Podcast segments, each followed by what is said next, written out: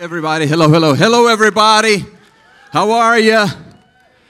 How are you? How are you? Ready for this session? You guys are like, this was the session that I have lived for. I have waited for this moment right here. Well, uh, here's what I'd like to do just before we jump into uh, the passage that we'll be looking at together today, I want to take a moment just to say thank you to Pastor Mark Dean for the privilege of not only speaking here this afternoon, but for just really the friendship and the relationship we've had for a number of years as I've spoken at camps here in Minnesota, youth conventions, youth leaders conferences, this event in the past, and it's always a treat. So I really do feel like I'm at my home away from home. And, uh, and it's a privilege for me. So I don't even see where Pastor Mark is. I would have thought he'd come I mean, I would have thought as close as we are and everything I just said, but wherever he is taking care of very important business, uh, I want to honor him. Would you please do that with me right now? Can you put your hands together and let's honor your superintendent, Pastor Mark Dean? Uh, I'll show you a quick picture of my family. Glad that we have big screens because I got a big family. There's my crew right there. So on the far left, uh, of the picture here, that is my oldest daughter, Candace, who is here with me today. That's Candace right here. Come on, would you give it up for Candace?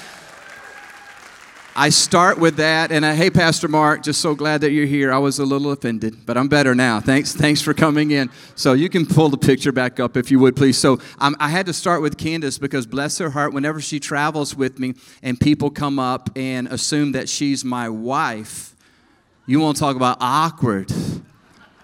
I mean, awkward for me, yes, but bless her heart, right? It's like, oh, she's like, I'm his daughter. Thank you very much. But that, so that's a little awkward, a little weird sometimes, but she's my baby girl. And, and then we have Kelly Grace next to her. And then coming down front, that's Angel and, and Jordan. And up top right, uh, we have Bria and Allison. That's my wife, Casey, right there next to me. She really is my best friend, and I'm so thankful to the Lord for her. So as you can see, we got, we got a lot of kids, and all of them are boys except for the five girls. You see that right there? And, and uh, people give me a hard time. They're like, bro, what in the world are you going to do when, when it comes time for weddings? Like, how are you going to afford that? As if I have not thought about that, right? As if I'm going, oh, yeah. So I'm like, see, here's what's crazy, and this really is cool, and this is going to bless some of you, is that I prayed, for one, which is always a great place to start.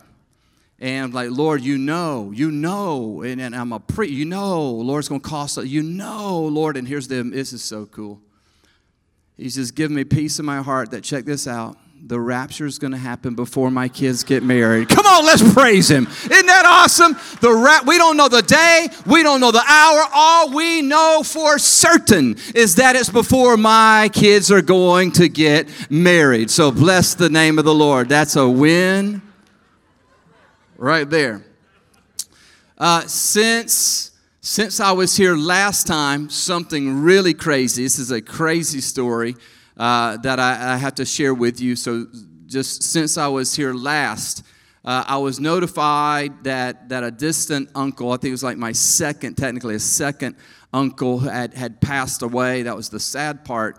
Um, but what was really, really crazy is that uh, as a part of the family, we had received a portion of an inheritance and we were just shocked at the amount, just blown away. We're like, oh my word, I've been given missions, didn't expect this to happen, but God is so good. And they said, all we had to do was send our uh, bank information.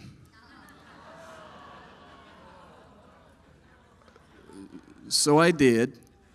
No, I didn't. Okay. Anybody else got something like that in the mail for email? Anybody else ever got that email for you had this rich relative that passed away? All you had, come on, wave at me if you've ever gotten that one for you know what I'm talking about. I hope that you did not reply. You've heard that saying before that when something seems like it's too good to be true, it probably it probably is, right? Which is what's really crazy about what you and I are called to do as preachers of the gospel because we're like, we're telling people stuff that they're like, right.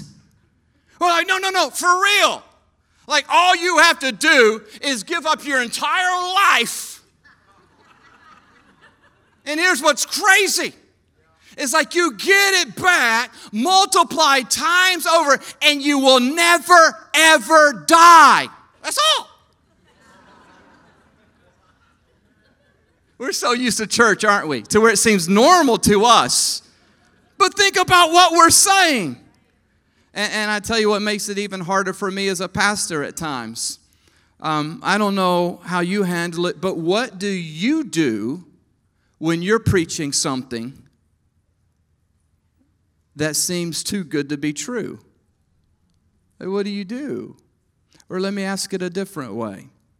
What do you do when you're preaching something on a Sunday or on a Wednesday or teaching it in a small group setting, and what you're preaching on Sunday is different from what you're seeing on Monday.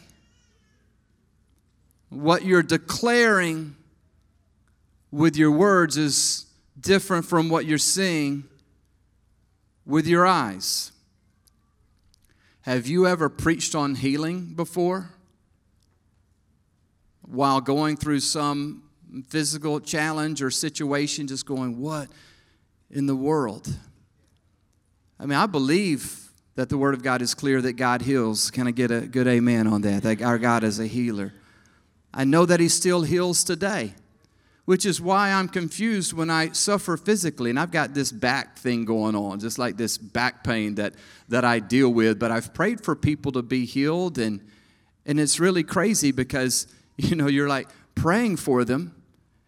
And as you're praying for them, they're like, I feel God. I feel, I feel Jesus. The pain is gone. You're like, really? Come on, don't act like you're like, yes, amen, absolutely. Know, you were like,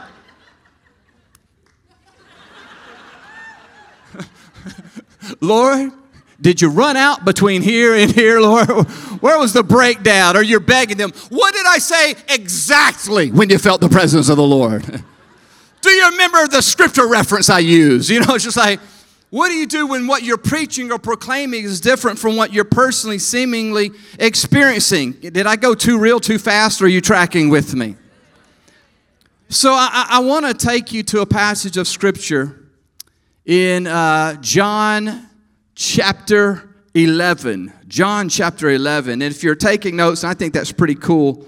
If you are, it makes me think that you're, you're actually listening and getting something out of this, which would be really, really awesome. John chapter 11. If you want a title, uh, I would call this Too Good to Not Believe. Too Good to not believe. I just made that up right there. Doesn't that have a catch to it? Too good to not believe. That should be a song, somebody. Too good to not believe. Maybe the worship team can work something up between now and the response time. Too good to not believe. You ever been praying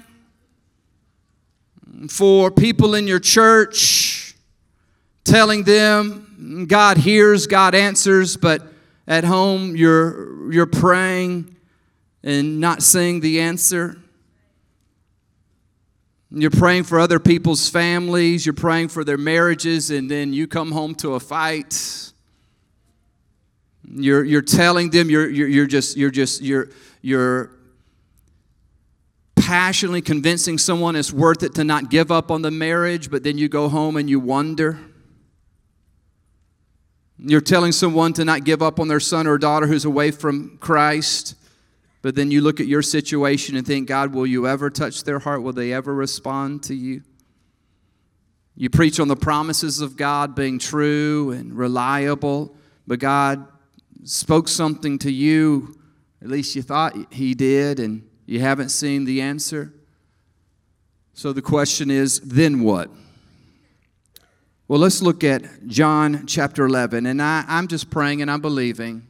And so if you don't have faith for this moment, you can borrow some of mine, okay? Here it is. I want you to know I believe that right now God can speak something to you that would mark your life.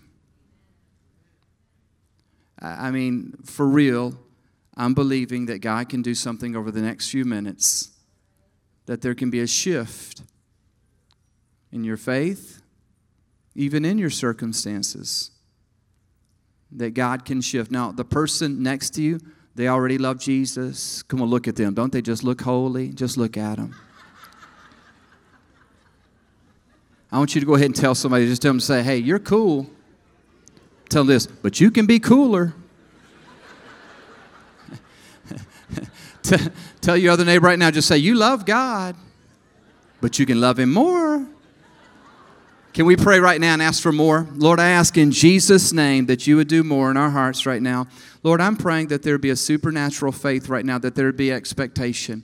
I know that you move in response to the faith and the prayers of your people. You said that you reward those who diligently seek you. So, right now, Lord, we posture ourselves to encounter you. I pray that you give us eyes to see and ears to hear what you want to show us and speak to us. I pray that. I believe that. I receive that in the strong name of Jesus. And everybody said, a strong amen. John chapter 11, verse 1. If you're ready, say, uh huh. And if you mean it, say, oh yeah. It says, Now a man named Lazarus was sick. He was from Bethany, the village of Mary and her sister Martha. This Mary, whose brother Lazarus now lay sick, was the same one who, who poured perfume on the Lord and wiped his feet with her hair. So the sisters sent word to Jesus Lord, the one you love is sick. Don't you love the wording of that? Don't you love the fact that they don't refer to Jesus and appeal to Jesus off of what Lazarus deserves, but they appeal to Jesus off of him being the one that Jesus loves? Just pausing just long enough to say, if you're bumping into some things right now in life that are difficult or confusing or hard, they don't seem to match up with your theology or they don't seem to be in alignment with what you're preaching and, and your belief system, and you know the Word of God is true, but you cannot ignore what's right in front of you. Sometimes the enemy can tempt you to think that you're the exception to the rule. The reason God has not given you your breakthrough is because He does not love you as much as He loves somebody else, or because you're undeserving or unworthy. He may heal somebody else, but you, your situation is just a little bit different. Aren't you thankful today that God did not base His love for us or even our salvation off of what we deserve, but it's based on His love for us? Come on, can you thank Him for that today? It's always based on him. Verse 4 when he heard this, Jesus said, This sickness will not end in death. No, it is for God's glory, so that God's Son may be glorified through it. Pause. I know that we're so guilty of reading through Scripture and we can go so fast, especially when you're familiar with the story. But since you're familiar with the story, how many of you would acknowledge that this is a little bit strange when they say, Lord, the one that you love is sick? And he says, Don't worry, he's not going to die. But we know the story. What happens in just a few minutes? He dies. Which is strange at times. Now we know the rest of the rest of the story, but sometimes until we get to the part after the part where it's confused and we're going, but he said, but I see. And I'm just confused. I'm trying to make sense of this. He says, Don't worry about it. But if you look closely, and that's what we tend to fail to do when we lean in to Jesus, we realize, oh, he didn't say he wasn't going to die. He said this sickness will not what? End in death. And so whatever it is that you're going through, God's not calling you to ignore your reality. He's just trying to lift your eyes to a greater reality. He's not saying that you're not going through what you're going through, you're going through it. This is not hard. This is not difficult. This is not, no, my God is, my God is, this is not hard. I am not scared. I am full of faith. You're scared. He knows you're scared. He knows you're confused. He knows when you're angry. And today, if you're struggling with something at that deep of a level, you need to know that God's not ticked off, mad, or angry at you because you're experiencing the emotions that He pre wired you with. He's just inviting you to a greater reality, and that is whatever it is that you're going through, it doesn't stop there. You can make it through it.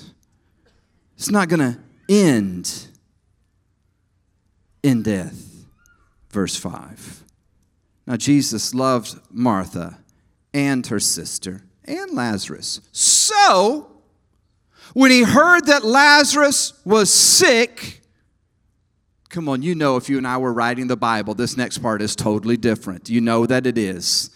And I'm really glad, like for real, it's a good thing that you're not God. I just want to praise God that it's not you. Can I just do that for a moment?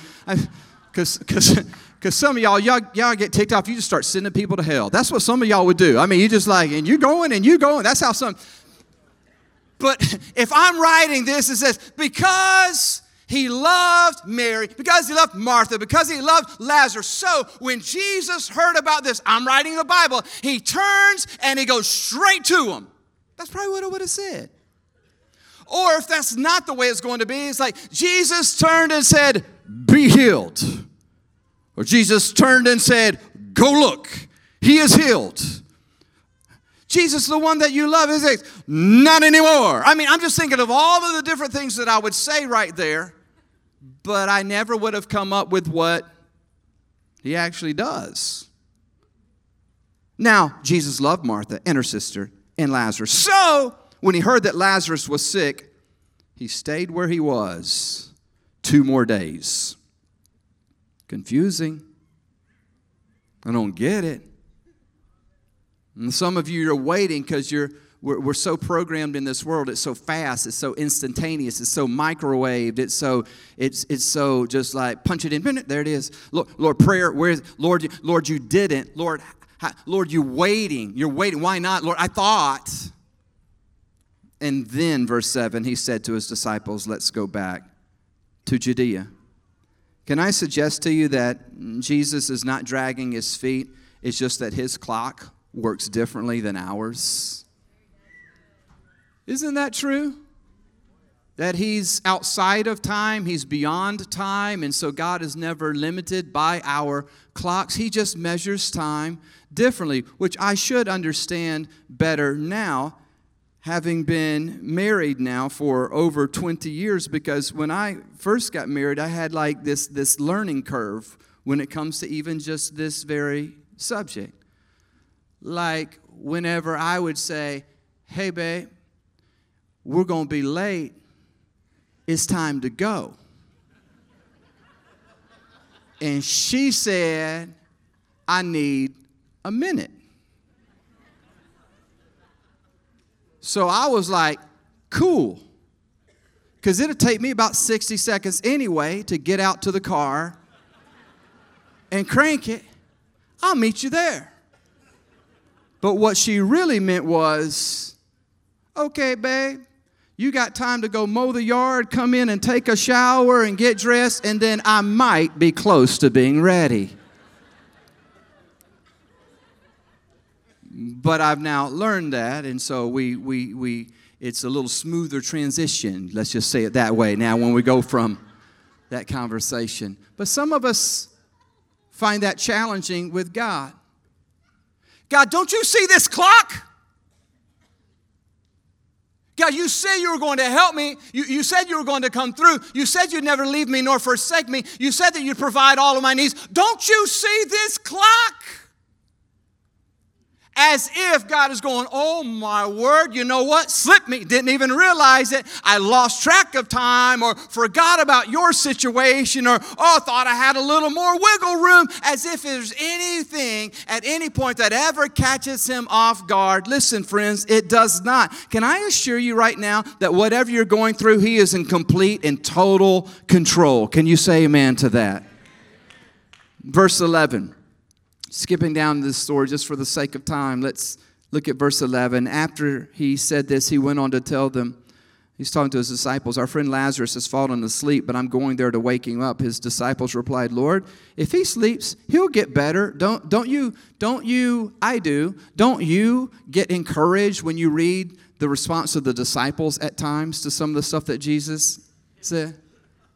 Because like Peter's like, Lord, let's just build some, let's just build some, let's just build some tabernacles right here. Let's just build some shelters right here. And Jesus rebukes him. I'm like, Jesus, I thought that was a good idea. Like I, I probably would have said that. Or she's like, I'm gonna die. And Peter's like, No, I'm not going to, this should not happen. And then Jesus says, You're the devil. I'm, I would have been like, he'd have been calling me the devil all the time because of just my inability to understand or track. He never calls us to understand Him or figure Him out, but He always calls us to trust Him. Have you gotten tripped up, beaten down, and tied up with something, and right now it's heavier than it should be, and, and what's caused this burden and this weight is your inability to figure out the ways of the Lord? I know it's easier said than done, but I don't believe that is a complicated expectation. He's never called us to figure him out. He simply says to trust. These guys didn't even get it when he said he's asleep. They're like, oh, cool, he's just sleeping. Well, he's going to get better. I'm sleepy all the time. I take a nap and it feels better. And he's like, Jesus is not speaking uh, of sleeping, he's speaking of his death. And so in verse, verse 14, so he told them plainly, let me say this for you guys Lazarus is dead. They're like, oh, that kind of sleep. Oh. And then he says, and for your sake and for your sake. And for your sake. Hey, guys, we're, we're going to go back to Lazarus. He, he's, he's dead.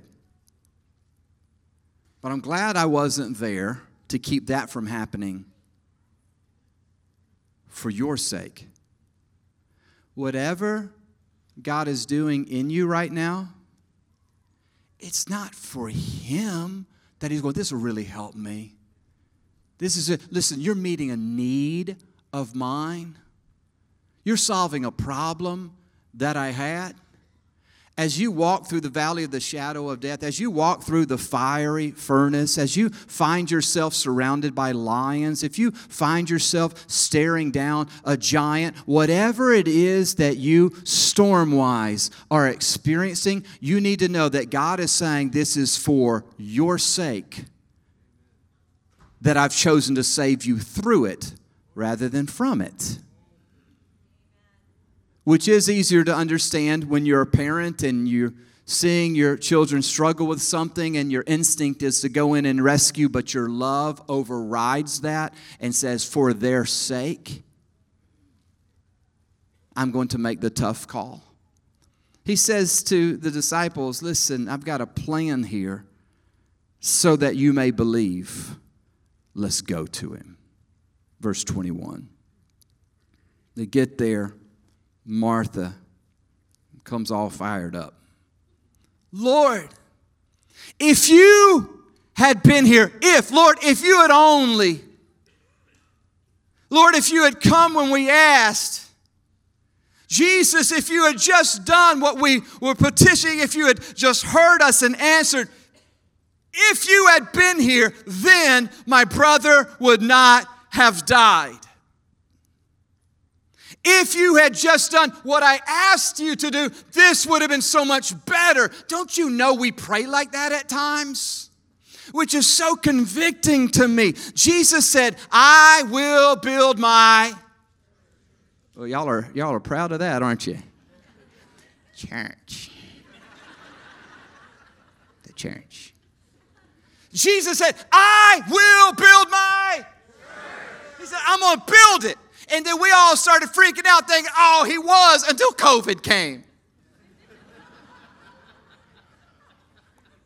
I'm not talking about a true false test. We'd get it right there. I'm talking about the reality of the way we would sweat, the anxiety. Oh, Jesus, oh, God, oh, oh, Holy Spirit, oh, everybody, oh, oh, Lord, people are just there. Oh, it's divided. It's, it's, I'm not denying the reality. I'm just saying he never calls us to deny the reality. We're in a broken world. He just wants us to lift our eyes to a greater reality. I will build my church. Like we got to start from the end and work backwards. You ever seen ESPN Classics? Raise your hand if you even know what I'm talking about. ESPN Classics. Raise your hand if you ever heard of ESPN. All right. So the ESPN Classics is when they show old games, sporting events from the past. So they might show one for the Chicago Bulls from way back in the day or Minnesota Vikings back when, how long ago was it? I don't even know where to go. Like, that was not a slam, that was an honest question. Like, I don't even know what the glory days were. Y'all hang in there, though. Salvation is coming soon. I believe it. But whenever that was, back in the day, you're watching a Vikings game and you know that they win Now, some people, when they're watching the game, they're freaking out, throwing popcorn. There's a fumble. Oh, no, interception. Oh, my goodness. Oh, this is terrible. Three seconds left on the clock. They're probably going to lose. But if you already saw the game and it's a classic and you're watching it in rewind, then you know there's a fumble, no biggie. There's an interception, not a problem. How are you not freaking out? The, games already know the Vikings win. But in a church world, we act like we know Revelation, but we're freaking out. Ray over here going, but COVID. Political craziness, racial unrest, all of this stuff. And he's going, guys, it's over. I've already won it. You don't just preach from victory, you live from victory. You live this, now you lead this. I will build my church. But that's hard to understand when you're just going, if you'd have just been here, and he's like, ah, there's more to the story. Verse 25, he says, I am the resurrection and the life. The one who believes in me, the one who believes in me, the one who what? Believes in me will live even though they die. Come on, church, you got to get this in your heart and in your mind. This is the Word of God. It's still inspired, it's still infallible, it's still holy, it's still alive, it's still active, it's still at work. Get it, meditate on it, think about that. He says, The one who believes in me will live. Even though you die, you're still alive, even when you're still full of peace, you're still full of joy, even when it's not a denial of what you're going through. It's just a perspective shift of what you know to be truer than what you see. Oh, I see that, but even though I die, I will live. And he says, And whoever lives by believing in me will never die. And then look at this next part in these few verses here, or a few words in verse 26. He says, Do you believe this? I am the resurrection and the life. I am. The one who believes in me will live even though they die. And whoever lives by believing in me will never die. Do you really believe this? And it could come across as if Jesus was uninterested or uncaring or perhaps unable, but the reality is he was deeply at work. And when our faith seems to be at odds with our reality, we get to choose where our hearts will go. We get to choose where our feet will be planted. We get to choose how we will approach living and leading through whatever it is we're going through. Verse 33. Now Mary shows up. And when Jesus saw her weeping, and the Jews who had come along with her also weeping, it says, he was deeply moved in spirit and troubled. And verse 35 says, Jesus wept. Two simple little words. And uh, we know because of our understanding of Scripture and our understanding of God and even the fullness of this story, we understand that he's not weeping for Lazarus because he knows what he's about to do, right? So he's not weeping over Lazarus. He's showing his heart for his children. He's showing you his heart for you, and for you, and for you, and for me, and for you in these two words. He's saying, I care about what you care about. And maybe this is even just a holy moment to where this was the part, the portion that God brought you to this event for, was for maybe just that one who just needed to know that He's not aloof, He's not distant, He's not unaware of how hurt you feel or how heavy you're carrying something or how close you are to losing hope, He wants you to know He cares. And he loves you. when you hurt, he hurts. And you look at that and you think, but then I don't understand why. I get it. He's never called us to understand fully or to figure him out. He just says, trust me. God just has a different vantage point. He can see the whole picture. He knows of your pressure at the church or in the ministry or with a relational conflict. He knows of it. And He wants to help you, but more than anything, He wants you just to lean into Him. His perspective is different than our perspective. How many know there are different perspectives even going on in this story? He's weeping, she's weeping, but for totally different reasons.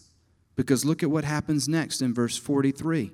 Jesus called out in a loud voice, Lazarus, come out! It says the dead man came out, his hands and his feet wrapped with strips of linen and a cloth around his face. There's another perspective. We don't often think about Lazarus's perspective. She's crying because she wanted him to stay. Jesus is crying because she's crying. Lazarus hears his name Lazarus! He's like, I ain't going back. I just wonder if Moses like, hey man, I know you hear him. Can you imagine what Lazarus was feeling? They're all like, oh no, we're losing him. Stay with us, Lazarus. Lazarus, no. It's like, oh, closes his eyes, wakes up. They're like, party time. I mean, he is there. And then all of a sudden, he's like, come on back, Lazarus. Mm-mm, mm-mm, mm-mm. Different perspectives. I just want to suggest to you that whatever you're walking through, there are probably different perspectives. Go with God's go with God's. It says, as a result of this, the next verse, that many came to faith. The only reason you're still here right now is to reach one more person while there's still time. Anybody as excited as me about going to heaven? Come on, anybody looking forward to it? Come on, no more sickness, no more pain, no more heartache, no more disease, no more COVID, no more COVID, no more COVID. I mean, come on, I can't wait to get to heaven. No more taxes. Something should make you shout right now. I mean, I can't wait to get to heaven. I'm so ready to get to heaven. I'm going to be there. Love for you to come with me. I'm going to be there forever, but until I get there, I'm still here. And the reason I'm still here is to bring one more person. The reason you woke up today is to not go to another conference, is to reach one more person while there's still time. But what if there are people who will only come to Christ not through what I preach, but how I walk through pain and how I live through trials and how I model my love for God when I say, when I don't understand and I can't figure Him out, I'll trust him. And somebody says, Why would you be willing to do that with all that you're going on, going through? And you would say, He's just too good to not believe. I've seen him do too much. I've seen him help me too many times. He's too good to not believe. What do you do when you run into stuff that you don't understand about God? You cling all the more tightly to the things that you do know about Him. He who began a good work in you is faithful to complete it. Worship team, you can come and get in place because it makes this part sound so much more spiritual when you start playing.